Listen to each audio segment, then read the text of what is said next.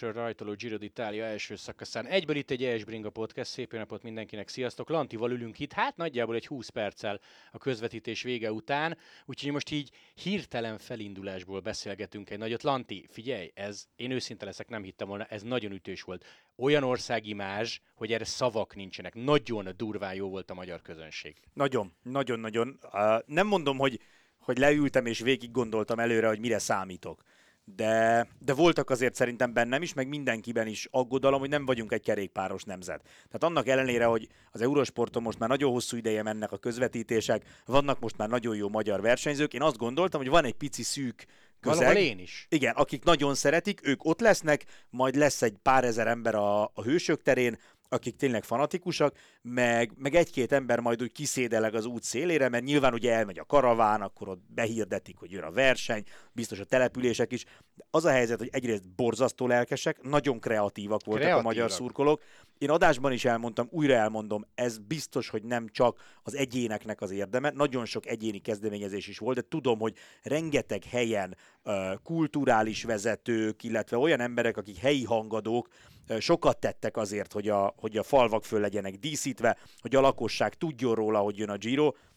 Nagyon-nagyon jó élmény volt. Tehát a, nem mondom, hogy annyian voltak, mint amikor Yorkshire-be világbajnokságot meg Tour de France-t vittek, de hogy hasonlóan olyan feelinged volt, hogy úristen, mennyi ember, milyen hangulat. Igen, lehet ezen gondolkozom, hogy én voltam, vagy ekkor ezek szerint több eszem, mi voltunk pessimisták. Nekem valahol azért a szerdai csapatbemutató egy jel volt. Hallottam egy olyan belső infót, hogy az olaszok még októberben, amikor behirdették hivatalosan, hogy innen kezdődik végre a Giro, akkor nem akarták, a hely nagysága, a tér nagysága miatt a hősök teret, terét. Nagy nem hittek benne, hogy sokan lesznek. Hogy azt nem tudod megtölteni, és hülyén néz ki. Hát ehhez képest már a szerdai indulás is ütős volt. Igen, igen, igen. Bár én azt mondom, hogy ott a belvárosban, tudod, rengeteg ember jár kell. Azért, hogyha sétálgattál, ott nagyon sok külföldi szót hallottál, olaszokat, Uh, ugye most kiderült, hogy voltak eritreaiak is, akik uh, éppen Európában turnéztak, és akkor átjöttek ide.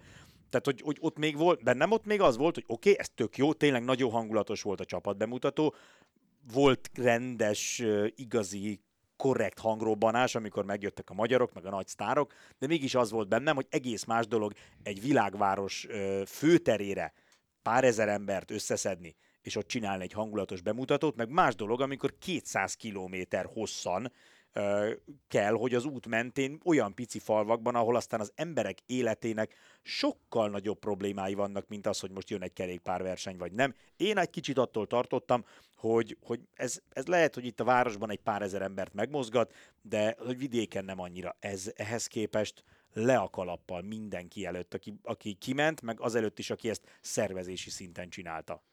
Azon gondolkozom, hogy az eleje, tehát az Andrási út lassú rajt, amikor elindultak a hősökről, meg a vége Visegrádi emelkedő, az túrszint. Uh-huh. Mármint embertömegre mondom. Teljesen, Én szerintem nem is. hiszem, hogy ez valakit is érdekel, de azért elmondom, én nagyon büszke vagyok Magyarországra. Tehát, uh-huh. hogy annyira jó arcunkat mutattuk. Igen kreatívan, rózsaszínben, magyar zászlósan, fegyelmezetten. Igen.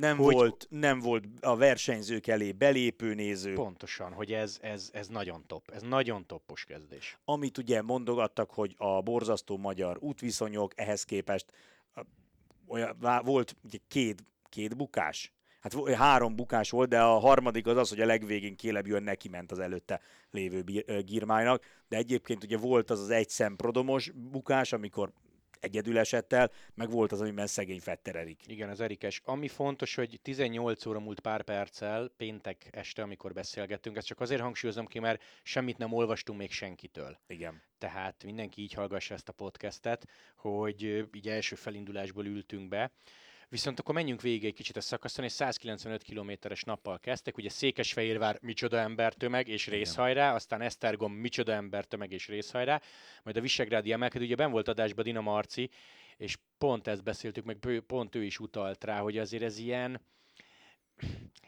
kemény, gonosz, nem az a simán nyerhető, valószínűleg nem ötvenen érkeznek meg egyszerre, meg Igen és végül is ez is lett belőle, mert nézd meg Van Der Poel arcát, meg nézd meg azt a Twitter üzenetet, amit az Alpecin kirakott, amikor Van Der Poel a cél után eldőlt, szerintem azt tévében nem mutatták, nagyon durván kihajtotta magát. Alapból az is érdekes volt, hogy pályabejárás után két tábor volt, hogy sokan megjövünk és kibírják, Igen. vagy itt Van Der Poel a verhetetlen kategória, de azért vicsorgott, tehát Girmájt nem könnyen került le.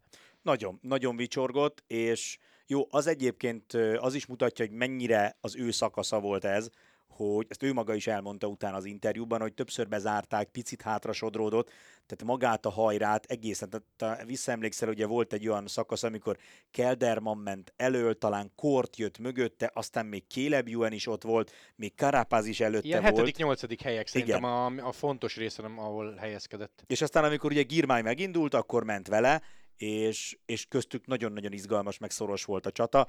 Hát szegény Caleb Ewan meg borzalmasan sajnálom, mert ez egy, egy picit olyasmi lehetett, mint nem tudom, emlékszel amikor a e, pályavilágbajnokságon a két négyezres vonat utolért az egyik a másikat, és így belement hátulról, és azt se értette senki, hogy hogy lehet, majd kiderült, hogy hát ők ugye olyan pozícióban vannak, hogy alig látnak előre, Persze. csak lefele. Itt is szerintem az volt, hogy annyira elkészült az erejével limiten már Caleb Ewan, volt. Hogy, hogy nem látott, nem hallott csak befele élt.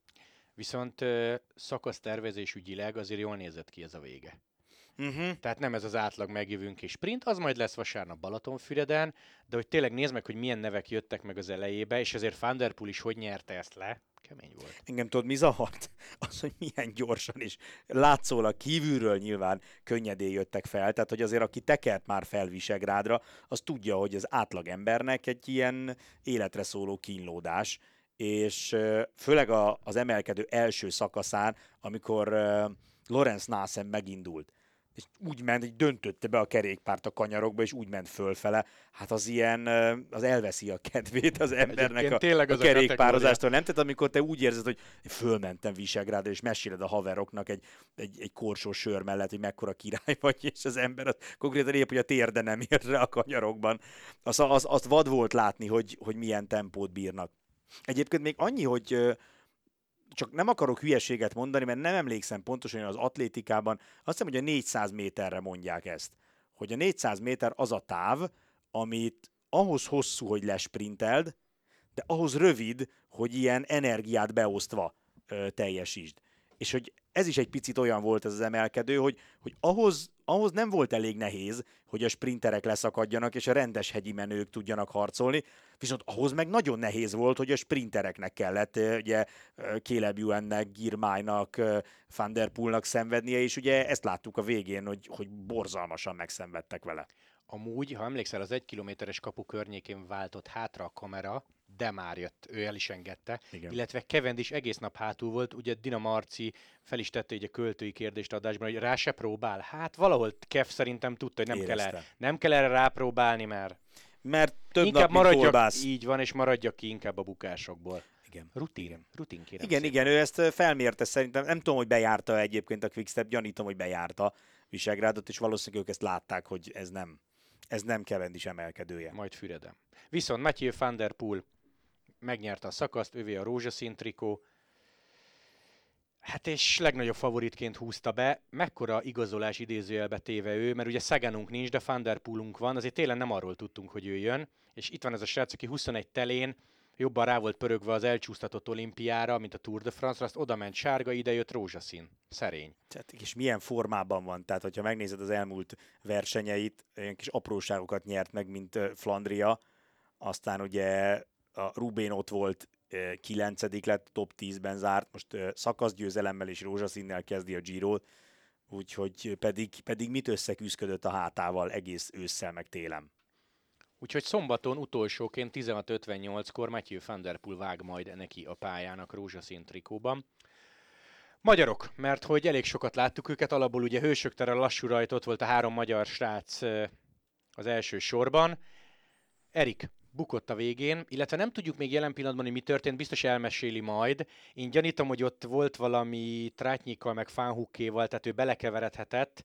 Legfontosabb talán, hogy megjött, és úgy tűnt elsőre, hogy semmi baja. Igen, a, nézegettük, ameddig mutatta a kamera, nézegettük a mezét, a lábát, karját, nem látszott rajta horzsolás, szakadás, tehát bízunk benne, hogy nem nagy tempónál esett el, Úgyhogy, úgyhogy igen, Erik is bejött, meg Peák Barna is végül. Ugye Barnát nagyon sokáig láttuk az elejében, uh-huh. kidolgozta magát, aztán utána Fliegen a legjobb hegy, az egyik jó hegyi menőjük, nem a legjobb, de az egyik jó hegyi menőjük maradt ott a végéig girmájal, és, és Barna pedig szerintem most alkalmazta azt a szabályt, hogy... A Dina, Dina elv. A Dina elvet, igen, hát hogy, hogy nem, kell, nem kell a mezőnnyel megjönni, ha nem muszáj. Így van, kapott 6 5 és fél percet, pont nem számít Barnának. Szépen biztonságban megjött, és egyébként Tretnyik meg Fánhuke is befejezte a szakaszt, ők kaptak picivel több mint 9 percet, de hát nem, nem az összetettért jöttek. Apropó nagyobb nevek, Hát Guillaume Martinről majd beszélünk, talán ő jött meg egy picit hátrébb, hogy egészen pontosan a 12 másodperces sorban azok közül, akiket vártál volna. Egyébként a nagy nevek úgy gyakorlatilag azt lehet mondani, hogy, hogy előérkeztek célba. Ugye egy Thunderpool, Girmay, Bilbao dobogónk van, Karapáz nagyon szépen mozgott, Karapáz végig ott jött Thunderpool környéken, nyilván nem ment vele, amikor megindult, de Karapáz hatodik helye, ugye ő is győztessel azonos idő, azért az kifejezetten rendben van. Walter Attila, mert hogy a magyaroknál tartottunk, 29. hely Attitól, és igazából egy ilyen mosolygós, integetős kezdés, nem volt azért ez egy vészesen izgalmas szakasz egyébként, mert mint az ő szempontjukból nézve, aztán megjött top 30-ban, ez rendben van. Igen, négy másodpercet kapott az első csoporttól, ugye abban a csoportban benne van Kelderman, Carapaz, Mollema, Bilbao. Ők azok, akik az összetetben valamilyen szerepet játszhatnak, egyébként minden másik esélyes Walterati csoportjával érkezett meg, semmi nem dőlt el, semmi baj nem történt, hogy Ati most nem a top 10-ben érkezett. Előzetesen azért erről sokat beszéltünk, hogy lehet, hogy ez emelkedő, meg, meg az átlagember, amikor lentről fölnéz a Visegrádi, Visegrádi fellegvárak, úgy érzi, hogy úristen oda föltekerni, de hát ez egy negyedik kategóriát kapó emelkedő a Giron, úgyhogy ez nem volt Ati terepe. Nyilván mindenki reménykedett, reménykedni szabad, de, de egyáltalán nem meglepő, hogy Ati az esélyesek csoportjában jött meg. Az ES Bringa Podcast támogatója a Cofidis. Lanti, beszéljünk egy picit a Kofidisről. Vilella a legjobb emberük, 38. hely. Guillaume Martin kapott 12 másodpercet, ugyanúgy, mint Simone Consonni, aki ugye nem egy lassú srác, meg pályáról ismerjük. Viszont, és igazából ezt majd német Szabi fogja elmesélni, kezd el a kofidiszesek kifejezetten jó fejek voltak csütörtökön, uh-huh. volt egy interjú lehetőségünk, úgyhogy a magyar marketing csapatnak innen is köszönjük szépen a lehetőséget. És ez a, tudod, nem tudod, hogy mit vársz, odamész, és a lehető legjobbat kapod. Uh-huh. Tehát amikor az a kérdés, hogy megnézhetjük a szerviz kamiont, menjetek.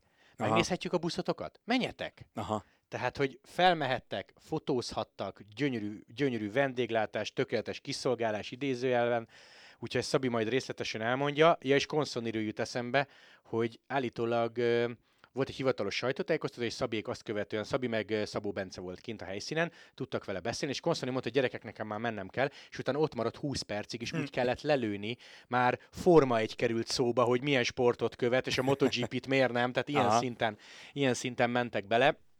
De lényeg az, hogy nagyon jól kijött ez a történet, rengeteg fotót készítettek, úgyhogy ez a kofidiszes kaland a lehető legjobban elsült. Amit szeretnék kérdezni, Guillaume Martin, őt te hova teszed? Mert egy olyan srácról beszélgetünk, aki ez a tavalyi évben abszolút megmutatta magát, a Kofidis vezető szerep az megkérdőjelezhetetlen. Ugye tavaly 9. hely a Vueltán, 8. hely a Tour de France-on, ami, amelyek nagyon-nagyon jó eredmények, volt győzelme is az előző évben, igaz, hogy kisebb egynaposon. Szóval azt mondom neked, hogy Guillaume Martin top 10 a Cofidisből, akkor azt mondod, hogy... Szerintem abszolút, és nyilván most mondtad, hogy ugye Márten nem a 4 másodperces, hanem a 12 másodperces csoportban jött meg, de az sem a világ vége. És ugye Guillaume Márten sem ez a robbanékony, rövid hegyre gyorsan felszaladok típus, hanem ő a, a picit hosszabb mászókákat szereti, és majd amikor jönnek az igazi nagy hegyek Olaszországban, akkor kell nézni az ő formáját.